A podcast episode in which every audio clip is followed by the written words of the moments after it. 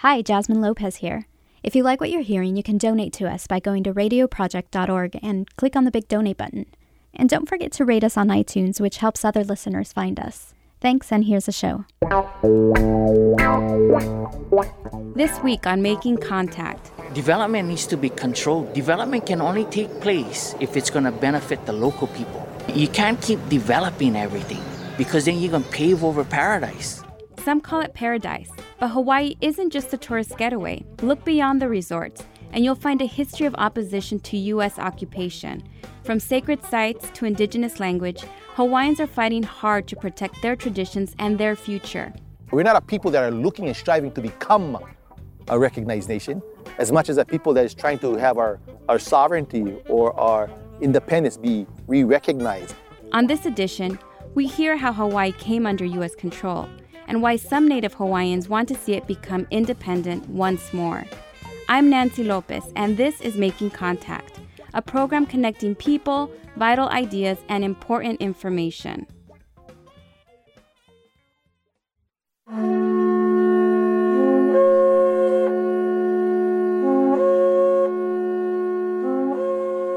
Hawaii became the 50th state in 1959, but the question of independence has never gone away. In a 2012 film by Catherine Bauknight called Hawaii A Voice for Sovereignty, she explores the history of Hawaii, from the beginning of the U.S. occupation to the present day. The film starts by looking at the all important issue of sovereignty and what this word means to Hawaiians.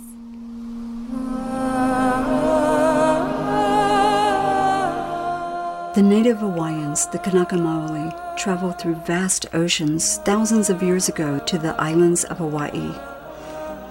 The air, the water, the land was considered their extended family. They did not separate themselves from the natural world, and still today, the land, their culture, and their spirituality are deeply connected. The Kanaka Maoli are a people who have exercised their sovereign rights for many centuries. This freedom has been challenged since the United States takeover by political, economic, and military oppression. They have remained silent for over a hundred years, but now they are speaking out. Each of us are taking different paths, whether it be through hula, through the restoration of the lo'i for our taro, political sovereignty, financial needs, health reform. Whatever the case may be, uh, there are many leaders out there now stepping forward. Hawaiians will refuse to be prisoners of war. To understand why many Native Hawaiians feel that way, even now, the film takes us back to where and how it all began. Here, Dennis Bumpy Kanahele, a political activist in Oahu. Prior to the arrival of the first Europeans in 1778, the native Hawaiian people lived in a highly organized, self sufficient, subsistent social system based on communal land tenure with a sophisticated language, culture, and religion. That is um, the findings and fact by Congress, by the United States of America.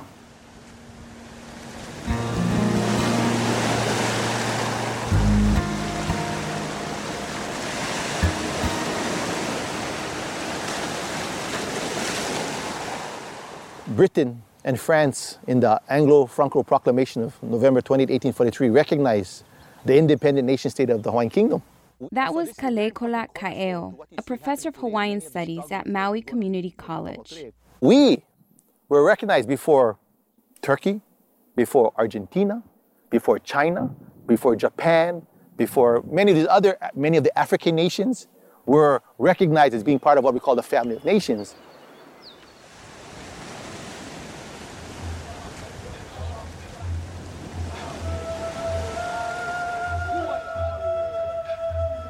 The native Hawaiians, the Kanaka Maoli, believed that land could not be owned. For centuries, they were caretakers. But sugarcane and pineapple were becoming a significant part of the Hawaiian economy. The Kanaka agreed to let the corporations borrow their land, believing the promises that the land would be returned to them.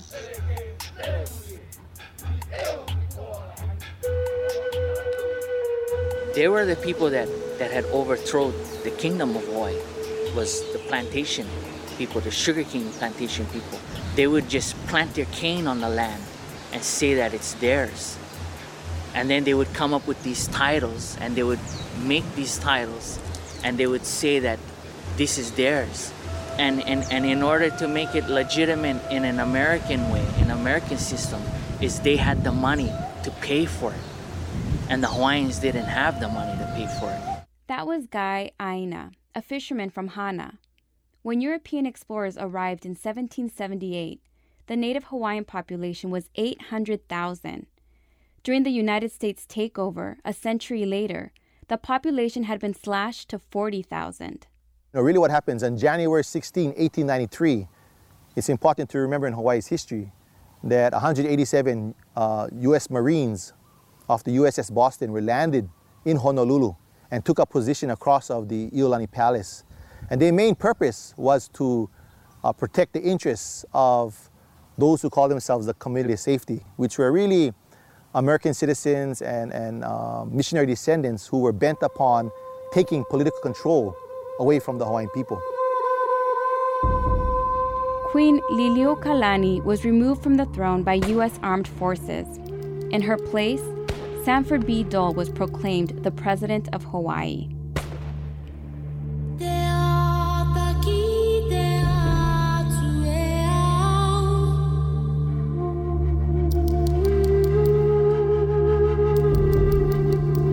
Dole and his bandits self proclaimed himself to become what's called the provisional government. And with the help of the US Marines, um, by armed force, um, begin the US occupation of these islands. And as was stated by the president of that time in 1893, President Cleveland from the US, who described this act, and in fact, he called it an act of war. These are the words of the US president himself to de define what the US Marines did upon that day. Now, it's important to understand that because since that time, we've been under occupation. Our country has been under illegal occupation since 1893. The U.S. Marines landed and they still haven't left. And so on January 17, 1893, the Queen of Hawaii protested what went on. And she basically says, I yield to the superior forces of the United States of America.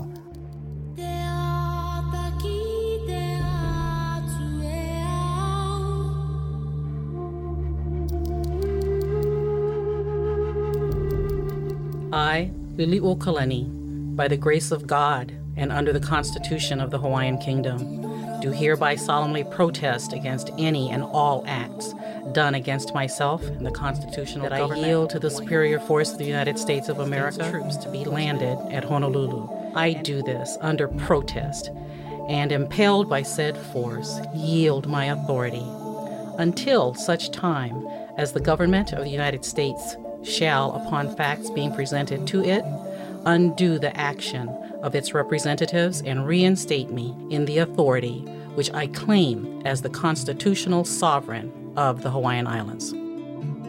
Two years after the Queen was removed from the throne, a group of supporters was arrested during a failed rebellion. Although the Queen knew nothing of these plans, she was charged with treason. For eight months, she was imprisoned in one room of the palace in solitary confinement. It was there that she composed many songs, including the Queen's Prayer.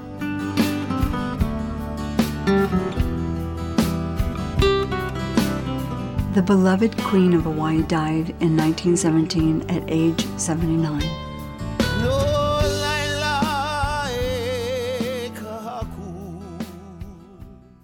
It's clear to understand, it's a very important point to understand. There is no treaty of annexation between the Hawaiian Islands and the Hawaiian Kingdom and the US Senate. In fact, the US Senate voted against, voted against accepting the treaty. The Hawaiians come forward with a petition drive and 39,000 signatures of Hawaiians, my ancestors, 39,000, over 95% of our people at that time signed this petition protesting that action, in fact, declaring that they did not want to be part of the United States, and in fact, we declared ourselves to be independent.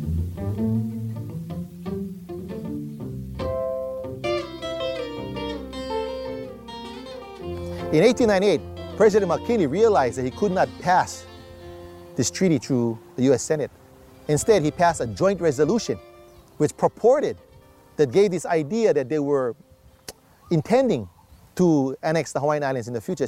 With this joint resolution, the United States began this process of increasing the amount of military presence in Hawaiian Islands. And then this kind of facade built over over the years, which they still haven't come forward to get the consent of the subjects of the Hawaiian Kingdom. And this facade has lived on for far too long. And this is really the cornerstone of what you see going on to this day.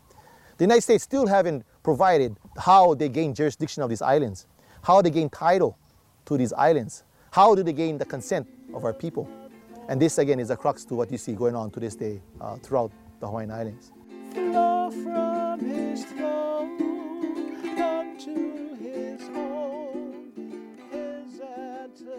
We'll be right back.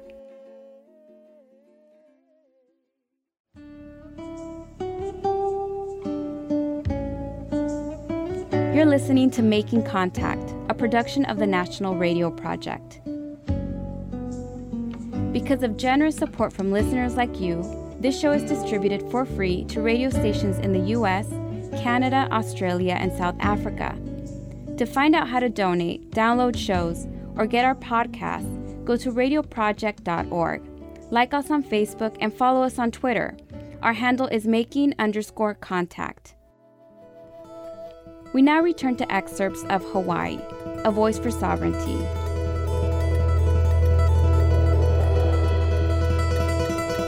In recent years, Hawaiians have begun to confront their past. Up next, we'll hear about their current struggles to claim ownership of the land, of their culture, and of their livelihood. Here again, Dennis Bumpy Kanahele, the political activist from Oahu. We're just learning about what we lost. And so the, the reconnect with our land, uh, with our spirituality, as strong as it is, the problem today is that the land is, has been stolen, taken away, somehow disconnected with the people.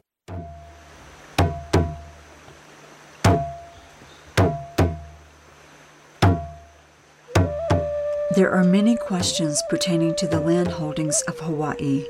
Questions such as who holds the land titles, the rights, the claims, through land commission awards, warranty deeds, native tenant claims, quiet title through adverse possession, tax map keys, and royal patents. We're looking at this right now. That's Kenneth Ho'opai Jr., a minister in Maui. He's flipping through a large white book with the title Grants and Patents on the cover. It's full of names. And this is book of all the islands. And in this book, there's royal patents, lands, and not just that, but names of families, families who have claims to these lands. These land patents still exist. It, there was never a transfer of jurisdiction from our nation or our government over to theirs, you see. So the laws of the land, the kingdom laws, still exist. The way the developers and the plantation owners now claim they own the lands is through what's called adverse possession.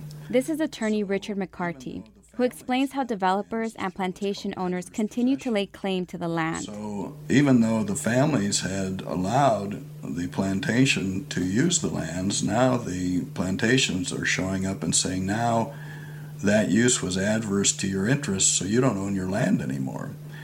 And the Hawaiians go into court when they're noticed in for these kind of lawsuits, and they're thinking that they can go in and just be honest, be forthright, as they always are, and say, and they hope the judge will do the fair thing and say, wait, you're a scoundrel plantation, you don't own this land, you've stolen it. But instead, the courts are saying, you own the land because of this trickery in the law.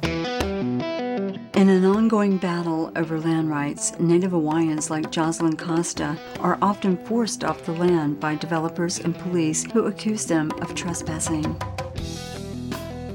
Land developers are sometimes able to purchase property that Hawaiians claim is royal patent land. With their economic power and political influence, these developers are able to overcome the objections and protests of the native landholders. According to the Kanaka Maoli, projects like a recent large residential development are given approval by land use authorities who don't legally recognize the patents. Again, attorney Richard McCarty.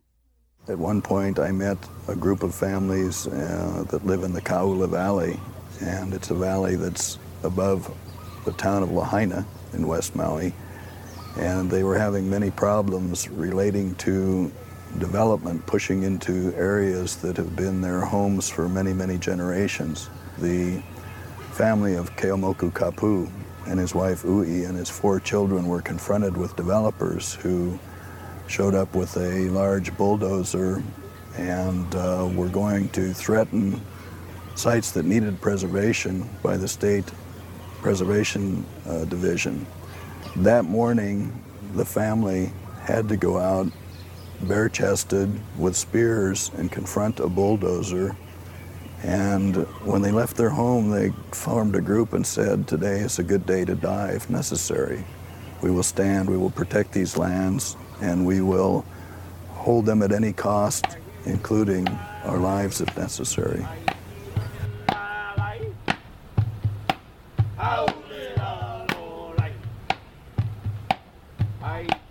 Politics has really dictated our life, and it doesn't give us even not even a fair opportunity to um, say anything based upon all the problems that we're going through right now. And you know, that's Ke'eaumoku Kapu, a youth cultural instructor who was fighting for his lands. And you know, if everybody thinks that you know we're living a happy life up here, hey, guess again, every day is a different day for us. And tomorrow may be a new day where we might end up in court for something else.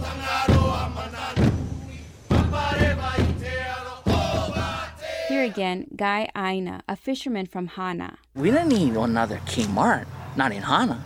We, we don't need another rich development with all these million dollar houses that's called some kind of heights, like Hamoa Heights or something like that. We don't need that.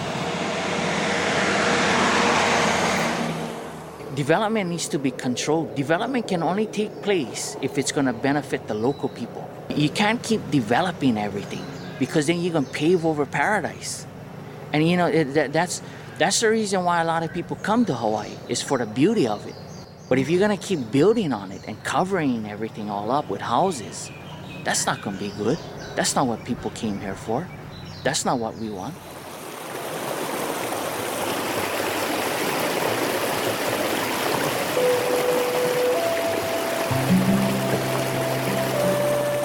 From the time plantations started growing pineapples and sugarcane in the 1800s to the development of modern luxury resorts, water has been increasingly diverted away from the Kanaka Maoli.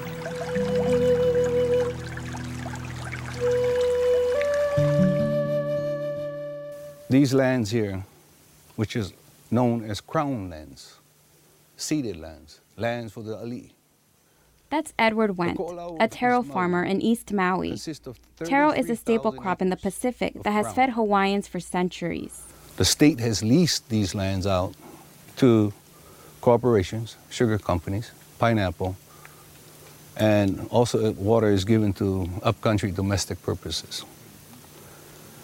The state has allowed East Maui Irrigation to collect over 60 billion gallons of water a year for a fifth of a penny per thousand gallons.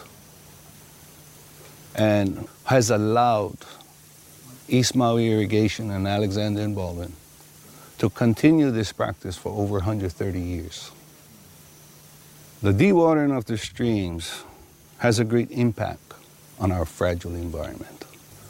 And yet the state has allowed them to dewater, to have a great impact on our traditional, customary way of life. Taro is more than just a source of food for the Hawaiians. It is a spiritual connection between the land and the native people. Water is being diverted away from the taro fields, threatening this precious resource. They're diverting the water to the hotels and not using the water for the kuleana rights. The water should be diverted to the river. And this, this is Auntie Susan Lord, a royal patent landholder. We, we need our water for our agriculture, for the taro, and we need it for the family, you know, we what we're used to. We're used to having Kuleana water coming through our our land in Papaha Valley, and being able to um, have taro patches. There, we we're not able to have taro patches because there's not enough water. Taro now is becoming a piece of history in Hawaii. It is said that what happens to Haloa, what happens to the fields of taro throughout Hawaii will give us an indication of what happens to Lapo'e Hawaii, the people of Hawaii.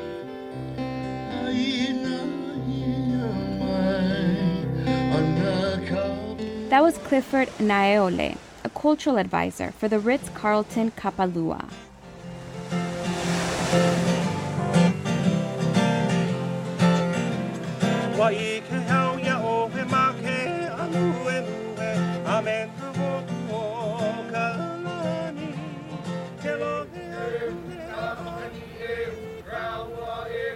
During the building of a major resort on Maui, native Hawaiian bones were uncovered in an ancient burial site.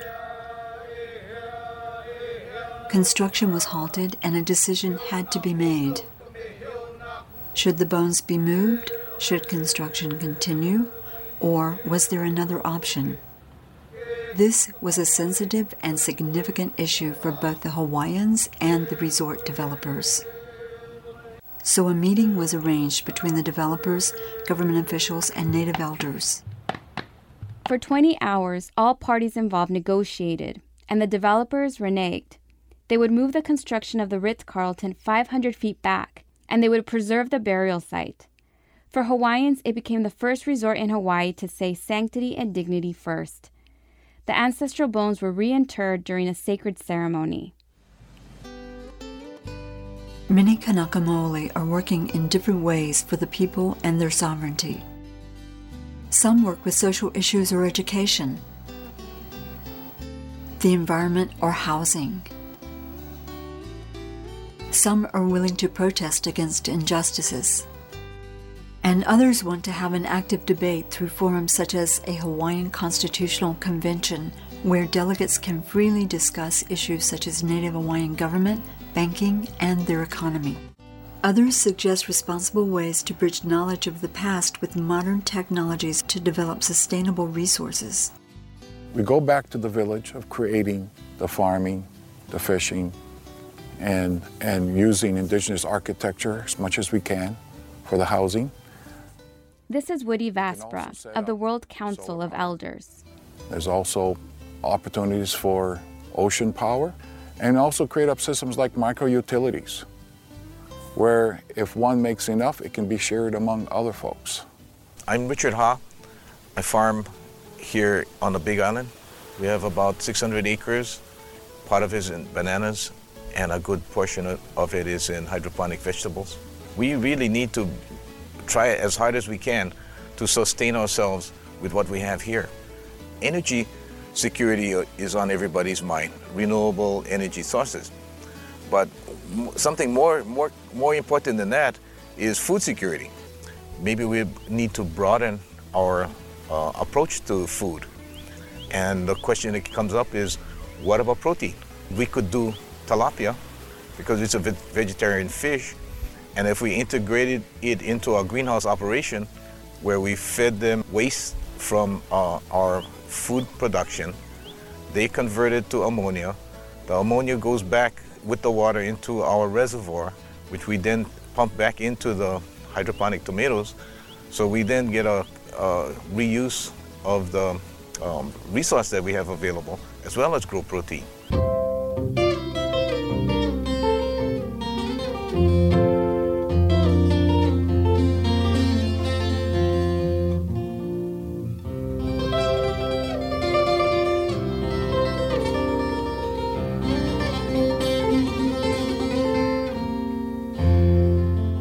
There is a growing interest in the fate of the Hawaiian culture. It's becoming increasingly apparent that what happens to indigenous cultures may be an indicator of what happens to all of us. This is Lono, music professor and musician. A lot of things are slipping away. Our kids are being distracted with, you know, American Idol and all this stuff that is fake, that will not be there for them later. Hawaiian culture, its style, and its language, its Hawaiian music will be there for you later in your life.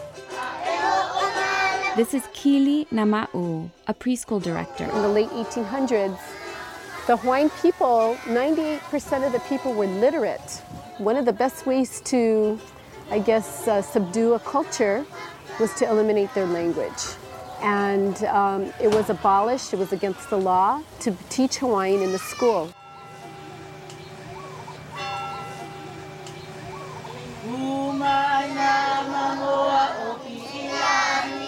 The University of Hawaii and a lot of people speak the regular Hawaiian language. I speak the old Hawaiian. This is Auntie Agi Kanakele, a retired school teacher from Oahu. I speak the old Hawaiian, which a lot of the people don't understand me because I speak the old Hawaiian, not the everyday that they learn at the University of Hawaii at college, uh, community college, different schools. So when they speak to me, I just look at them and I went, Ho'oloha ikapepea, which means listen. And they listen, and I speak in my old Hawaiian language, and they stare at me. Auntie, what did you say? I said, Hupo malino, which means you so low low. This is Jay Kalani English, the Hawaiian state senator. Without Hawaiian as a living language, our entire worldview changes and we become uh, we become what we fear the most. We become like any other state in the Union. We are still Polynesian, we're still part of the Pacific, we still retain many of the Polynesian traits of you know aloha and, and compassion and um, love for one another. And as long as the host culture survives, that will be so in Hawaii. The minute the Hawaiian culture is stifled, we become American, we become like any other state, and all is lost.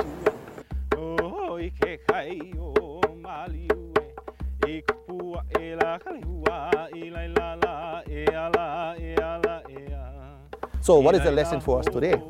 What a lesson for us today is that when we get involved in politics today, especially with struggles over the protection of land or natural resources, the protection of our burials, the protection of our rights to access and gather these areas, the protection of the of the right of the streams to flow into the ocean, the protection of the resources from the ocean to provide sustenance and to sustain ourselves.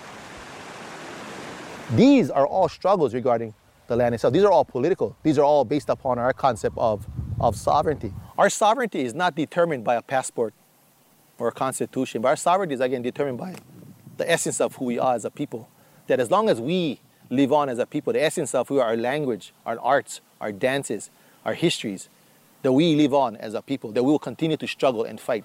And we are alive. If we continue to struggle, that we make progress, then we are alive.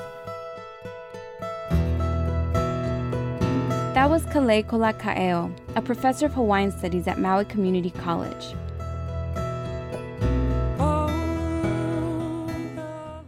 And that's it for this edition of Making Contact. You've been listening to excerpts from Hawaii, A Voice for Sovereignty by Catherine Bauknight. For more information, go to hawaiiavoiceforsovereignty.com. Check out our website, radioproject.org, to get a podcast, download past shows, or make a difference by supporting our work. Like Making Contact on Facebook, or follow us on Twitter. Our handle is making underscore contact. I'm Nancy Lopez. Thanks for listening to Making Contact.